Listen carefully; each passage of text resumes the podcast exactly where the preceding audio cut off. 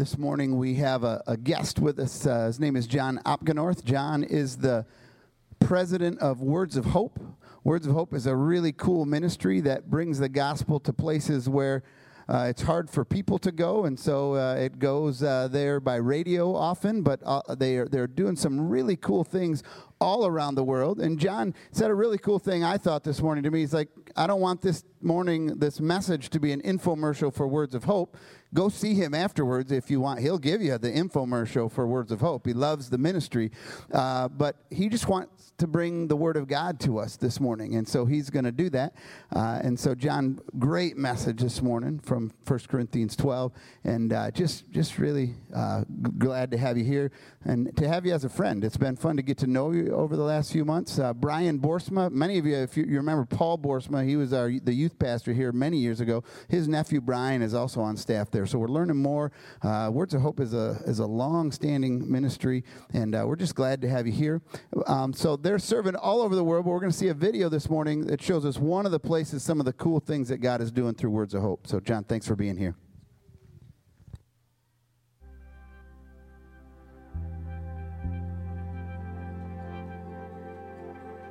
It's been just 60 years that God has opened the door for gospel in this country. It's been just 60 years. God is working here. Nepal situation is not as it was before. Slowly it's changing in both ways, positive and negative. People are more receptive, but the government and the constitution, there are lots of problems, no? The only uh, fear is if they openly, publicly believe and, you know, come to faith, then they are outcast from the society. That is the only thing which is holding them back, actually. While people are becoming Christian in the multitude, leaders are not being born overnight. So when the young church is asking for good, strong leadership, uh, they're not finding it in many places.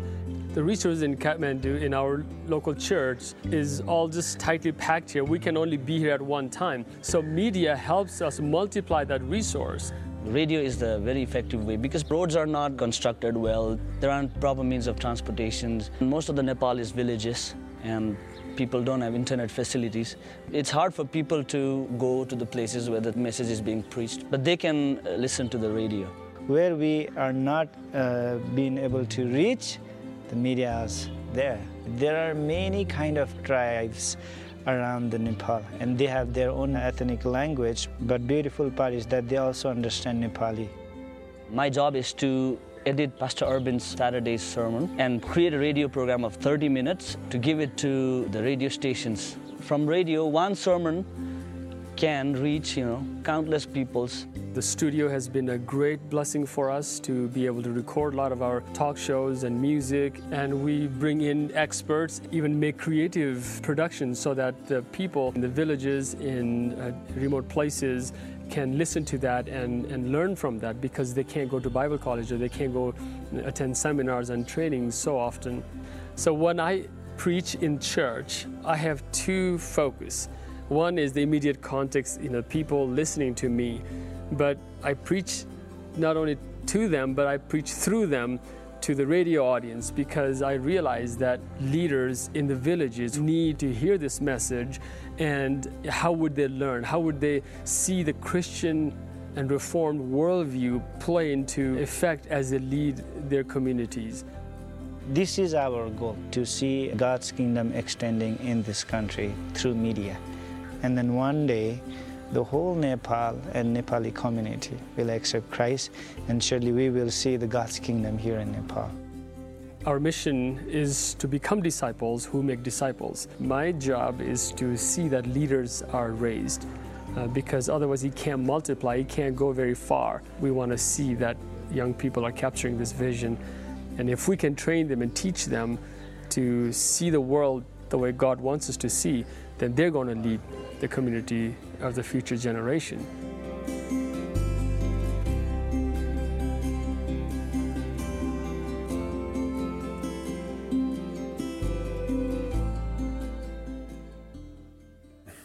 Amen.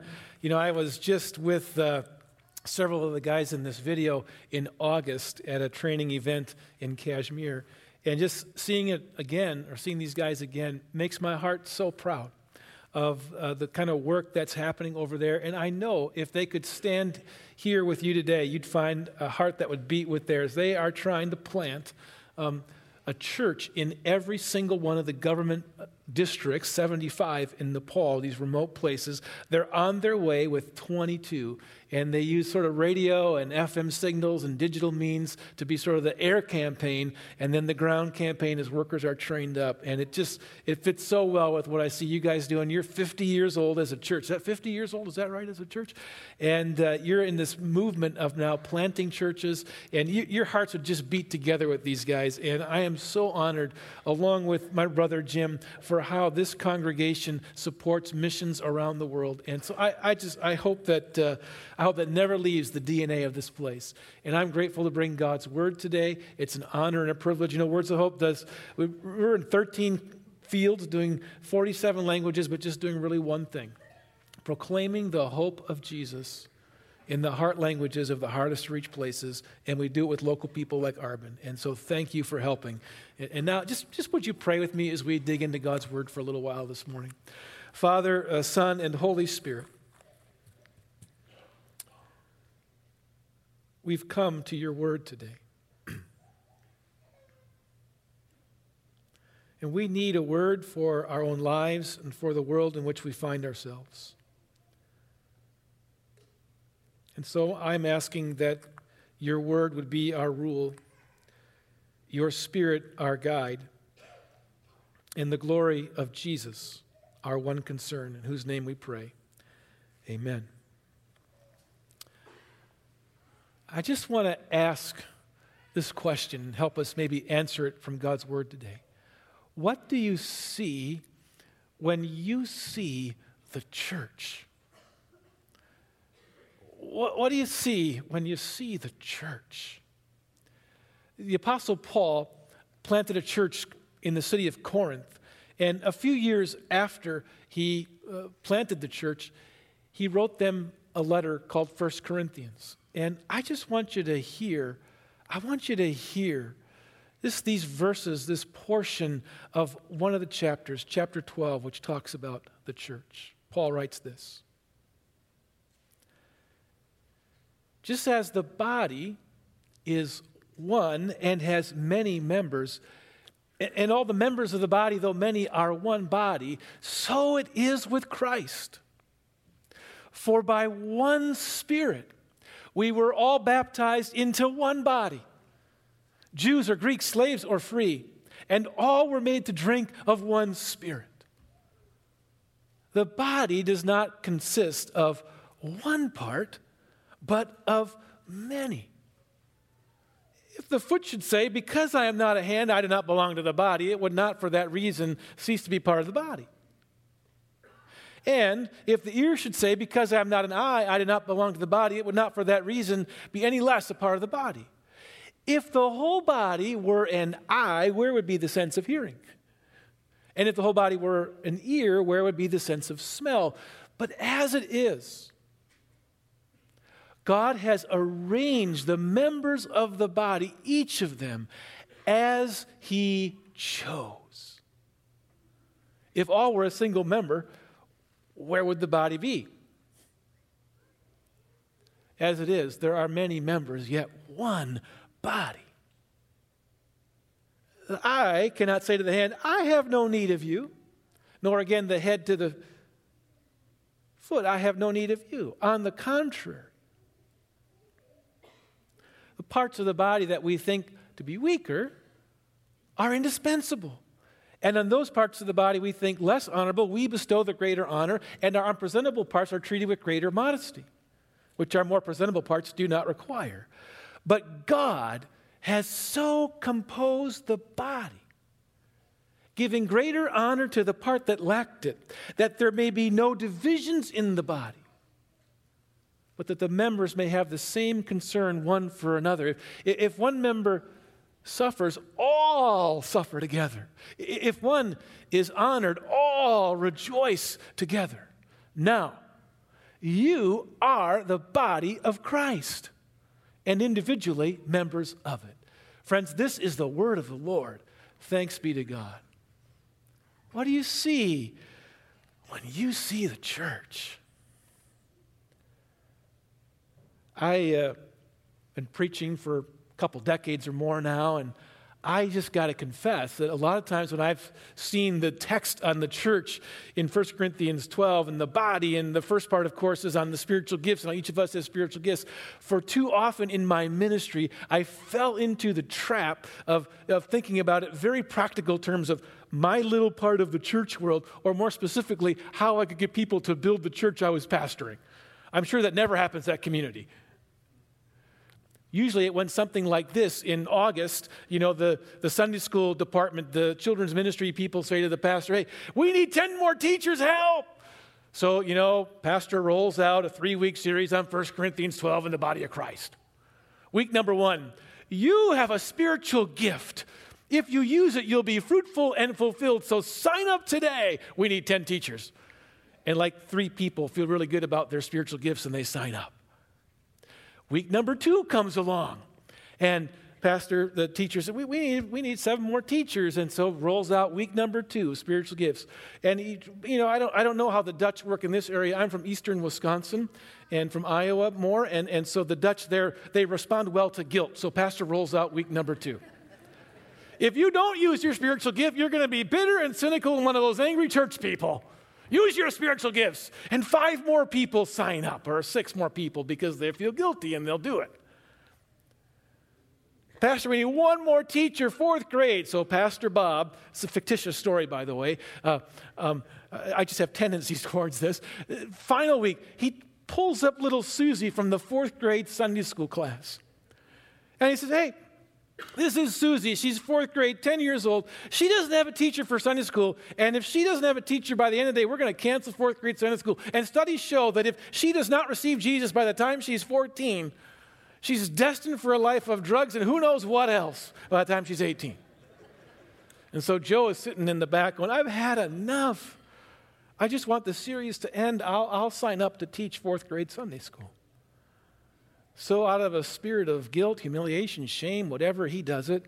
By Christmas, he understands he doesn't have a spiritual gift teaching children. They're never going to receive Christ by him. In April, he's making vacation plans for August, so he's not there for the next August recruitment roars, right? What do you see when you see the church? Is it a series of programs trying to make this place great? Does it exist to meet my needs? What is the church? It's was better maybe to ask what did the author of the letter think about the church when he saw the church? And I think when Paul is writing to the church at Corinth, he, he sees three things in this church. He sees the church he planted, he sees the church that it is, and he, and he sees the church that, that he knows God wants it to be. He sees the church he planted. He sees this, this church in Acts 18 He's on his second missionary journey and he's stuck. He's in Turkey and he doesn't know what to do next. He's sort of at, at just a crossroads in his journey. And he cries out to God. One night, God gives a vision of a man from Macedonia in Greece, calling him to come across the, the open water to a new place and saying, Come and teach us about Jesus. We want to hear the gospel. Come over and tell us. And so he goes over there and he ends up in places like Philippi and he ends up in, in, in other kinds of uh, places. Let's see, where else? Philippi, Thessalonica. Thessalonica, Berea, Athens, and down to Corinth. Everywhere he goes, it's not very successful. He ends up in jail, like in Philippi. It takes an earthquake to get him out. He ends up being beaten and left for dead and stoned in one place. He goes to Athens and he preaches his best sermon ever, and almost nobody comes to faith in Jesus. Maybe you've been there in your life. You've done everything you know God's called you to do, and you're kind of at the end. And then he comes to Corinth and he starts to preach. And in Acts 18, verse 9, it tells us this The Lord said to him, Do not be afraid, but go on speaking and do not be silent, for I am with you, and no one will attack you to harm you, for I have many in this city who are my people. And so he preaches the gospel, and the church is established. And Paul knows the church he planted. It was the city of Corinth, the sea coast of the Mediterranean, in which it was a very important city. It was a city that was economically robust and strong, that Paul knew could be a source for the work other places. It was a, a church that was geographically strategic. From this location, the church could plant other churches throughout the Mediterranean by water. It was a church that was politically well connected and educated above other places around it. It was a place where Jews and Greeks and Gentiles lived together, rich and poor, every ethnicity and diversity that Paul knew that God had called him to build the church into one body. It had everything needed for the next move with the gospel. He sees the church that he planted, and he sees the church as it is. It's just three years on when he writes the letter and the church is falling apart. It's a church that was badly divided over leadership. Who's in charge? I follow Paul, I follow Apollos, I follow Cephas, I follow Christ. It's a church that was not just involved in sexual immorality, it celebrated the sexual immorality variety that they were engaged in as a way of Christian freedom. It was a church that saw believers suing one another in the civic courts. It was a church that was syncretizing idolatrous and Christian practices in the same worship services.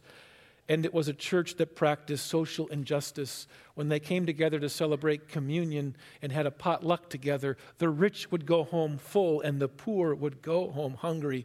Paul sees a church that's a mess.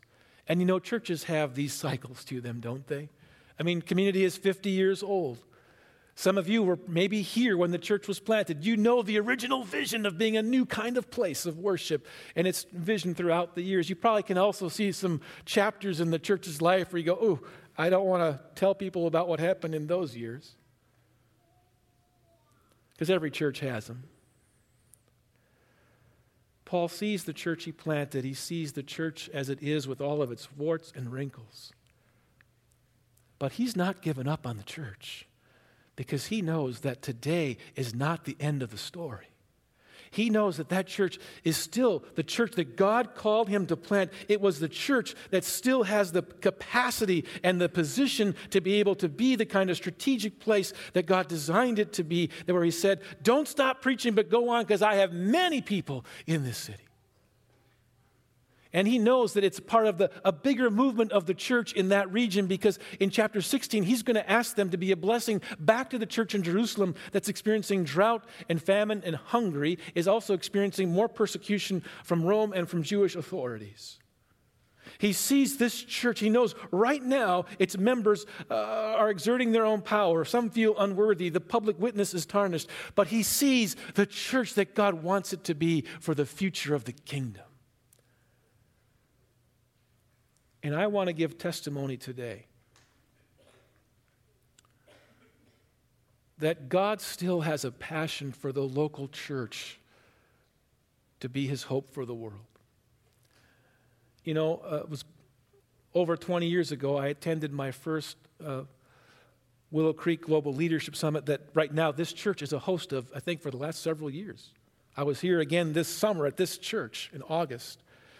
But about 20 years ago, I'm just kind of early in my ministry, and the leader of that movement, Bill Hybels, always starts every single one of those seminars, those workshops, those retreats, those, those summits with a talk in which he almost always uses this same phrase the local church, properly functioning, is the hope of the world. It is the body of Christ in action on earth. And there's something freeing about that because when Paul talks about the church being the body in 1 Corinthians 12, it, it's not something that you have to do. You know, you don't build the body. Jesus doesn't say to Peter, when Peter makes this great confession, You are the Christ, the Son of the living God. And Jesus responds to Peter by saying, You are Peter, and on this rock I will build my church. Who will build the church? Jesus. He doesn't say, On this rock, Peter, you got to build my church. No, no, no, no. He, he, said, Peter, I will build my church. In Matthew 18, the, the gates of hell will not prevail against my church. In Ephesians 5, Paul will again call the church the body of Christ. Christ, like a, like a groom that loves his bride, like a man takes care of his body. It's Christ's body. Our job is not to have to make it stronger, to make sure we have all kinds of Sunday school teachers and guilt people into doing stuff. Our job is to live like a body that is connected to one another in the same way that our bodies don't even think about being connected to each other. It sounds silly and ludicrous for an eye to say to the hand, I don't don't need you, or a foot to say, because I'm not a hand, I don't belong to the body. No. Our bodies function without even thinking about it. It just does what a body does. It's Thanksgiving weekend, which means we ate turkey, we watched the lions, right? We did some other stuff, but we also hung lights. Anybody hang lights this weekend? Maybe you got on your ladder to put up your new LED lights that will never need a bulb replaced again, right? They'll never burn out. But what if you're on that ladder and your hand slips and, and, and, and, on the aluminum gutter and you get a little cut? What does your body do? Does it think about it? Does the eye say, Oh, hand, I don't need you? Does the foot say, I'm not a part of the body. I'm not helping. Oh, what happens? You feel pain. Then your eyes look to see where the pain is and you see blood. I would probably faint and fall off the ladder because I faint at the sight of blood. And then I, my feet would get me down the ladder. My other hand would open the door of the house, take me in, and wash off the wound, bandage it, make sure it's well. Because it tells us that God has so arranged the body, putting each person right where they belong, so that it can jump into action when it sees someone suffering. It can jump into rejoicing when it sees someone rejoicing. I know that this congregation has had moments and is the kind of place where people jump into action because I've seen you do that in this community. I've seen you do it. I heard it this morning as I prayed with some of the, the leaders before the first service this morning as they were caring for the body. You see, when, when you're a part of the body of Christ, the local church properly functioning, there's nothing like it in the world. And I'm engaged in a global mission ministry, but I'm here to tell you that without people like Arbin on the ground in Nepal, without the local church functioning, there's not hope for that place to succeed. And God has placed the churches together where they are for a reason.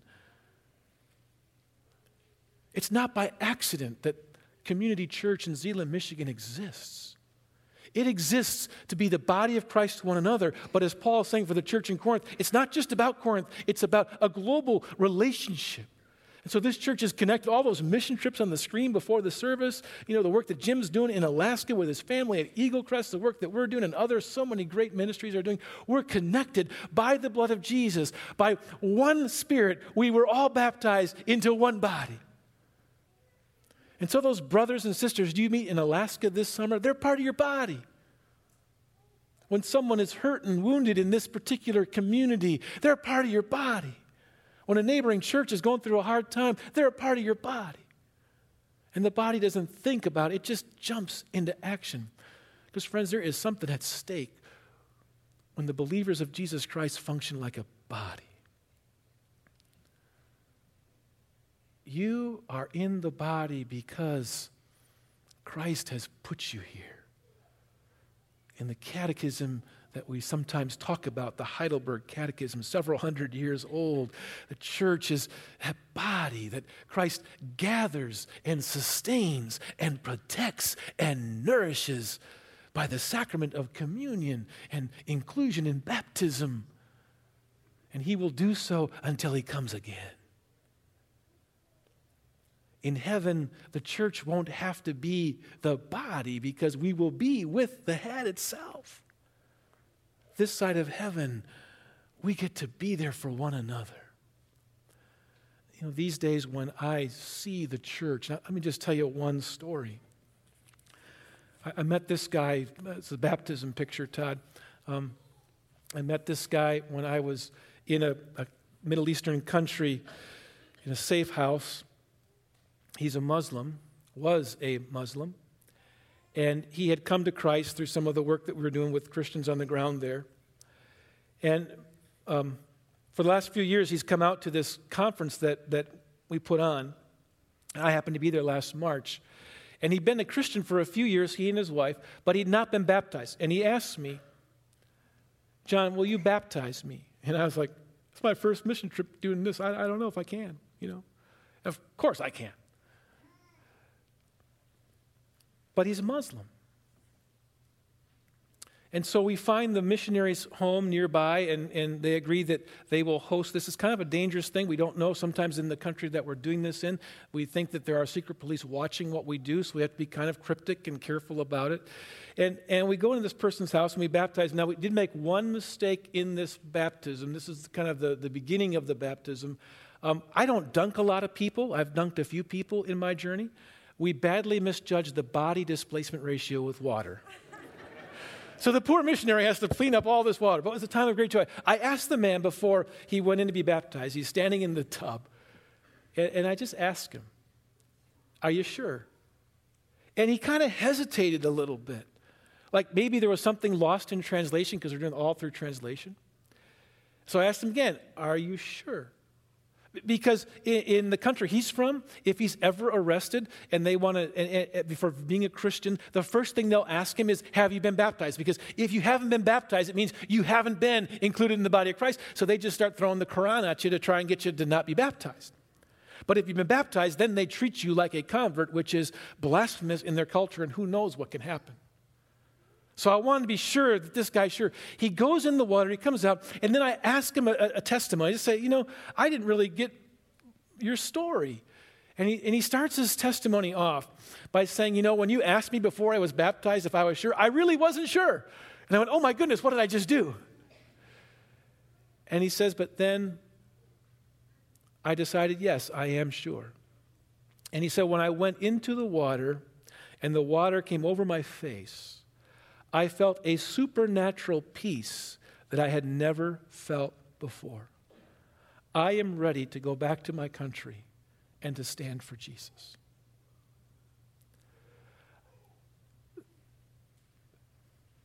By one Spirit, we were baptized into one body. Slaves and free, Jew and Greek, resident of West Michigan and a closed Middle Eastern country. I will never forget that moment. And in that moment, what grabbed me is that when one part of the body suffers, we all suffer together.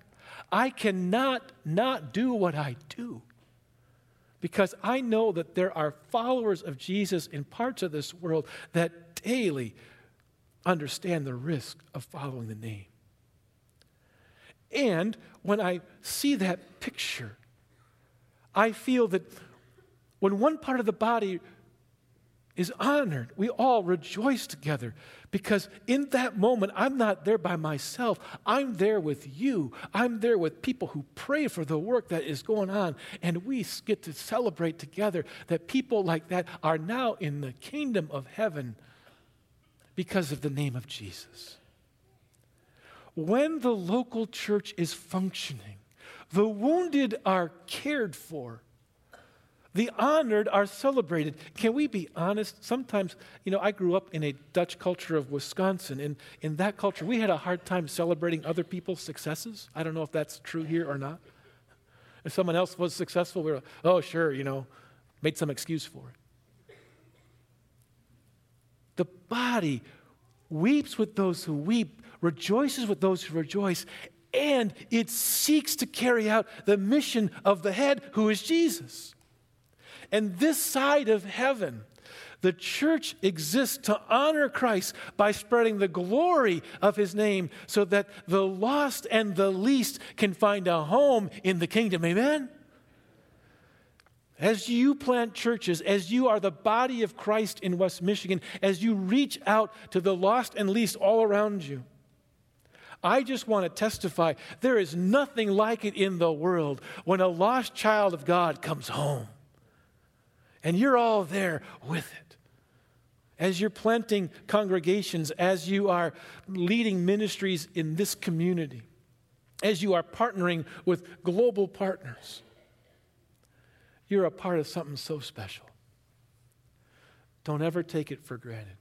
You know, I, I don't know what, what you particularly need today, but I would just encourage you as you walk through these next few weeks up to Christmas, Advent. I would just encourage you to live as a member of Christ's body. When you see somebody hurting around you, don't wait for a two thirds majority of the congregational meeting to take action. Just jump in and do it. When you see a part of the body honored, celebrate it. Say, way to go. And when you see someone who does not yet know Jesus, be the part of the body that reaches out a hand and says, Come, let me tell you about a man who changed my life. Because, friends, at the name of Jesus, every knee will bow and every tongue confess that he is Lord. Until he comes again, let's be about that work. Because there is something beautiful about that name, isn't there? In his name, amen. Let's pray. Father, uh, take your word and seal it in our hearts. Give every single person that's hearing this message and this word a picture of something they are to do that we are to do this week to honor what the Spirit is sowing in us. Jesus, make your name beautiful among all your people. In your name, amen. You know, there's maybe just, just one more question. What does Jesus see when he sees the church? I think the answer is quite simple. He sees you. Go and live as the church this week. And may the grace of the Lord Jesus, the love of God, the fellowship of the Spirit be with you now and forever. Amen.